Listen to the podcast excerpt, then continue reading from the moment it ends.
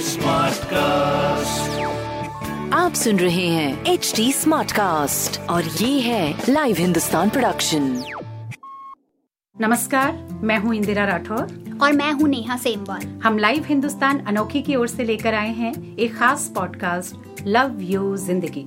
इसमें हम चर्चा करेंगे सेहत की कुछ मन की और कुछ तन की। इसमें खान पान फिटनेस के अलावा न्यूट्रिशन को लेकर भी बहुत कुछ होगा।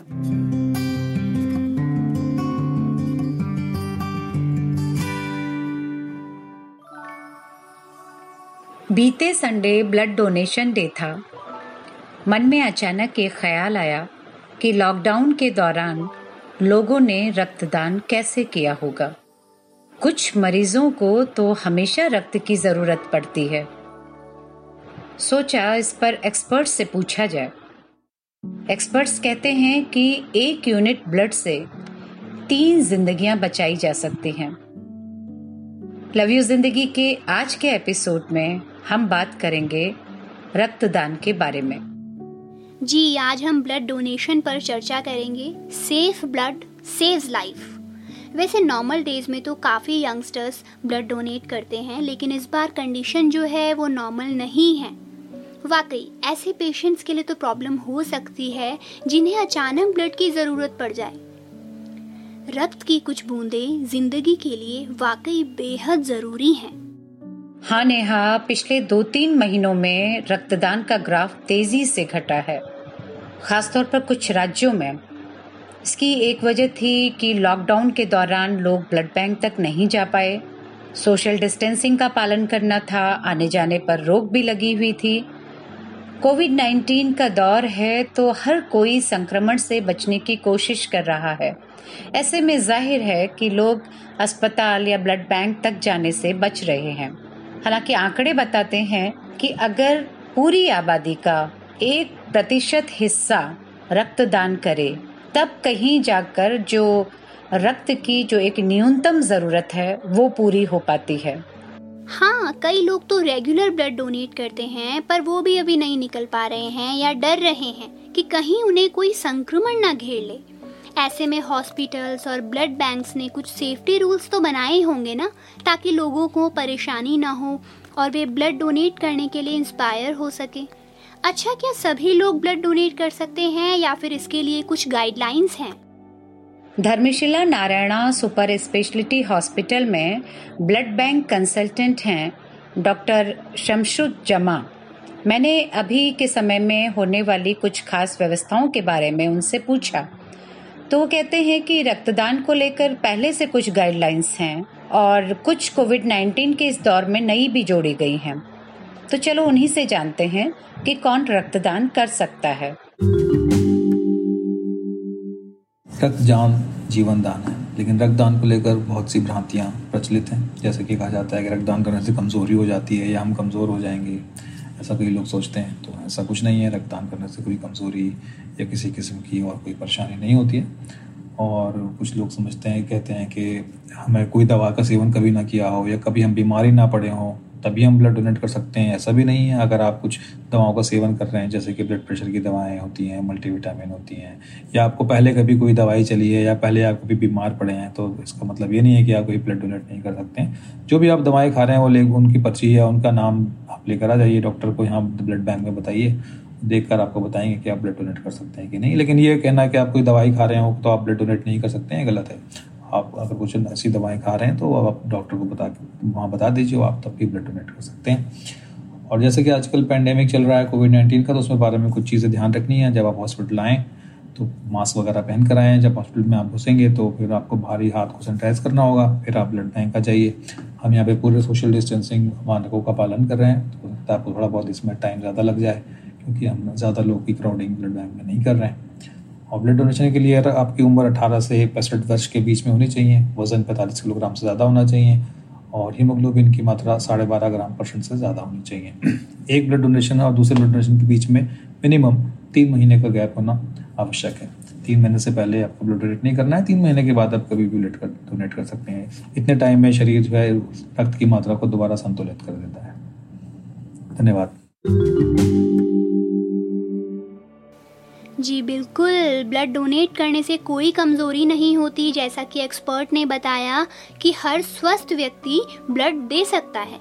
लेकिन कौन ब्लड नहीं दे सकता, ये जानना भी ज़रूरी है। अगर आप रक्त द्वारा संक्रमित होने वाली किसी बीमारी से पीड़ित हैं या आपको डायबिटीज़ है और आप रेगुलर इंसुलिन लेते हैं, इसके अलावा अगर आप नशे के आदि हैं या फिर आपने अल्कोहल लिया है तो भी कुछ समय तक आप ब्लड नहीं दे सकते। बिल्कुल सही कहा तुमने नेहा। अभी के समय में अगर कोई हॉस्पिटल जा रहा है ब्लड डोनेट करने तो वो किन बातों का ध्यान रखे? इस बारे में मैंने नारायणा अस्पताल, गुरुग्राम की blood bank consultant doctor Sonia Bindal से कुछ बातें समझने की कोशिश की। सोनिया बताती हैं कि अगर आप रक्तदान कर रहे हैं तो सबसे पहले ध्यान दें कि एक तो निडल फ्रेश निकाली गई हो। और इस्तेमाल के तुरंत बाद उसे डिस्कार्ड कर दिया जाए। इसके अलावा जो हॉस्पिटल्स अभी जो व्यवस्थाएँ कर रहे हैं अपने यहाँ, उसमें एक तो ये है कि एंट्री पर ही हर व्यक्ति की थर्मल स्क्रीनिंग हो रही है। सोशल डिस्टेंसिंग और सैनिटाइजेशन के हर नियम का पालन किया जा रहा है। ये भी ज़रूरी है कि जो ब्लड डोनेशन डिपार्टमेंट है, वो हॉस्पिटल के मेन वार्ड से अलग हो, ताकि सभी डोनर एक्सपर्ट्स और वर्कर्स सुरक्षित रह सकें। एक समय पर एक ही डोनर को कमरे में जाने की इजाज़त होती है। तो इसमें थोड़ा समय ज़्यादा लग रहा है क्योंकि एक डोनर जाता है, उसके बाद फिर वो उस पूरी जगह को साफ़ सुथरा किया जाता है। सारे जो ग्लव्स और मास्क वगैरह होते हैं, उनको चेंज किया जाता है। तो इस वजह से थोड़ा ज़्यादा टाइम ज़रूर लग रहा है। इसलिए अगर ब्लड डोनेशन के लिए आप जा रहे हैं तो आप अपने पास थोड़ा अतिरिक्त समय लेकर चलें। आपने इतनी बातें बताई तो मेरे दिमाग में एक सवाल आ रहा है कि क्या इस समय भी ब्लड डोनेशन कैंप लगाए जा रहे हैं? क्योंकि अभी कोविड 19 के दौर में तो ये सेफ़ नहीं होगा। फिर हॉस्पिटल्स को ब्लड कैसे मिल पा रहा होगा? मैंने यही सवाल इंडियन रेड क्रॉस सोसाइटी की डायरेक्टर डॉक्टर वनश्री से पूछा। तो वो कहती हैं कि कुछ समय लॉकडाउन के दौरान कैंप नहीं लगे थे, लेकिन अप्रैल के करीब दूसरे तीसरे हफ़्ते से कैंप लगने शुरू हो गए हैं। अब कुछ और नियमों का पालन भी किया जा रहा है, जैसे डोनर की ट्रेवल हिस्ट्री देखी जा रही है।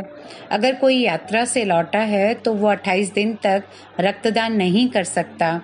इसके अलावा अगर उनको सामान्य सर्दी, जुकाम या फ्लू भी हुआ है, या उनके घर में किसी मेंबर को फ्लू हुआ है तो भी वो ब्लड डोनेट नहीं कर सकता। डोनर पहले से फ़ोन करके आता है।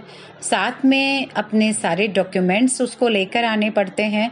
हॉस्पिटल में हर चीज़ सैनिटाइज की जाती है।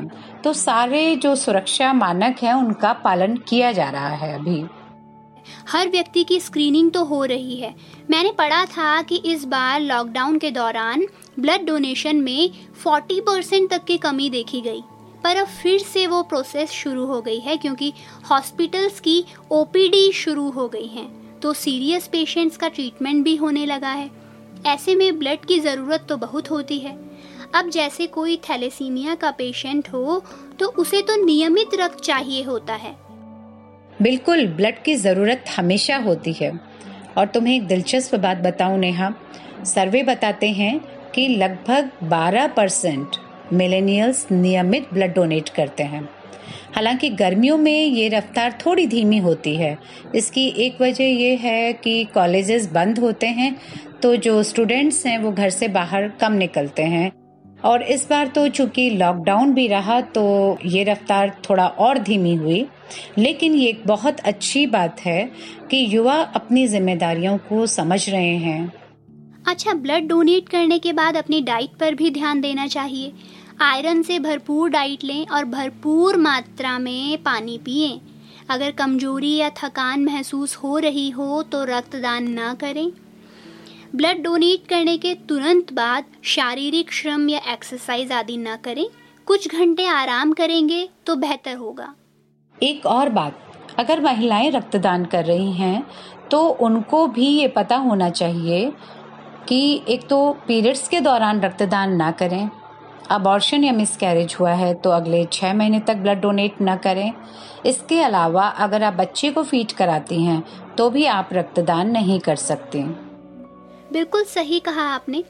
वाकई ये ज़रूरी है कि लोग रक्तदान करें, क्योंकि आपका ज़रा सा रक्त न जाने कितनी जिंदगियाँ बचा सकता है। बस कुछ बातों का ध्यान रखें, सुरक्षित रहें और सुरक्षित तरीके से रक्त दें। आज के एपिसोड में इतना ही। अगले एपिसोड में फिर मुलाकात होगी। आप रखिए अपना खास ख्याल।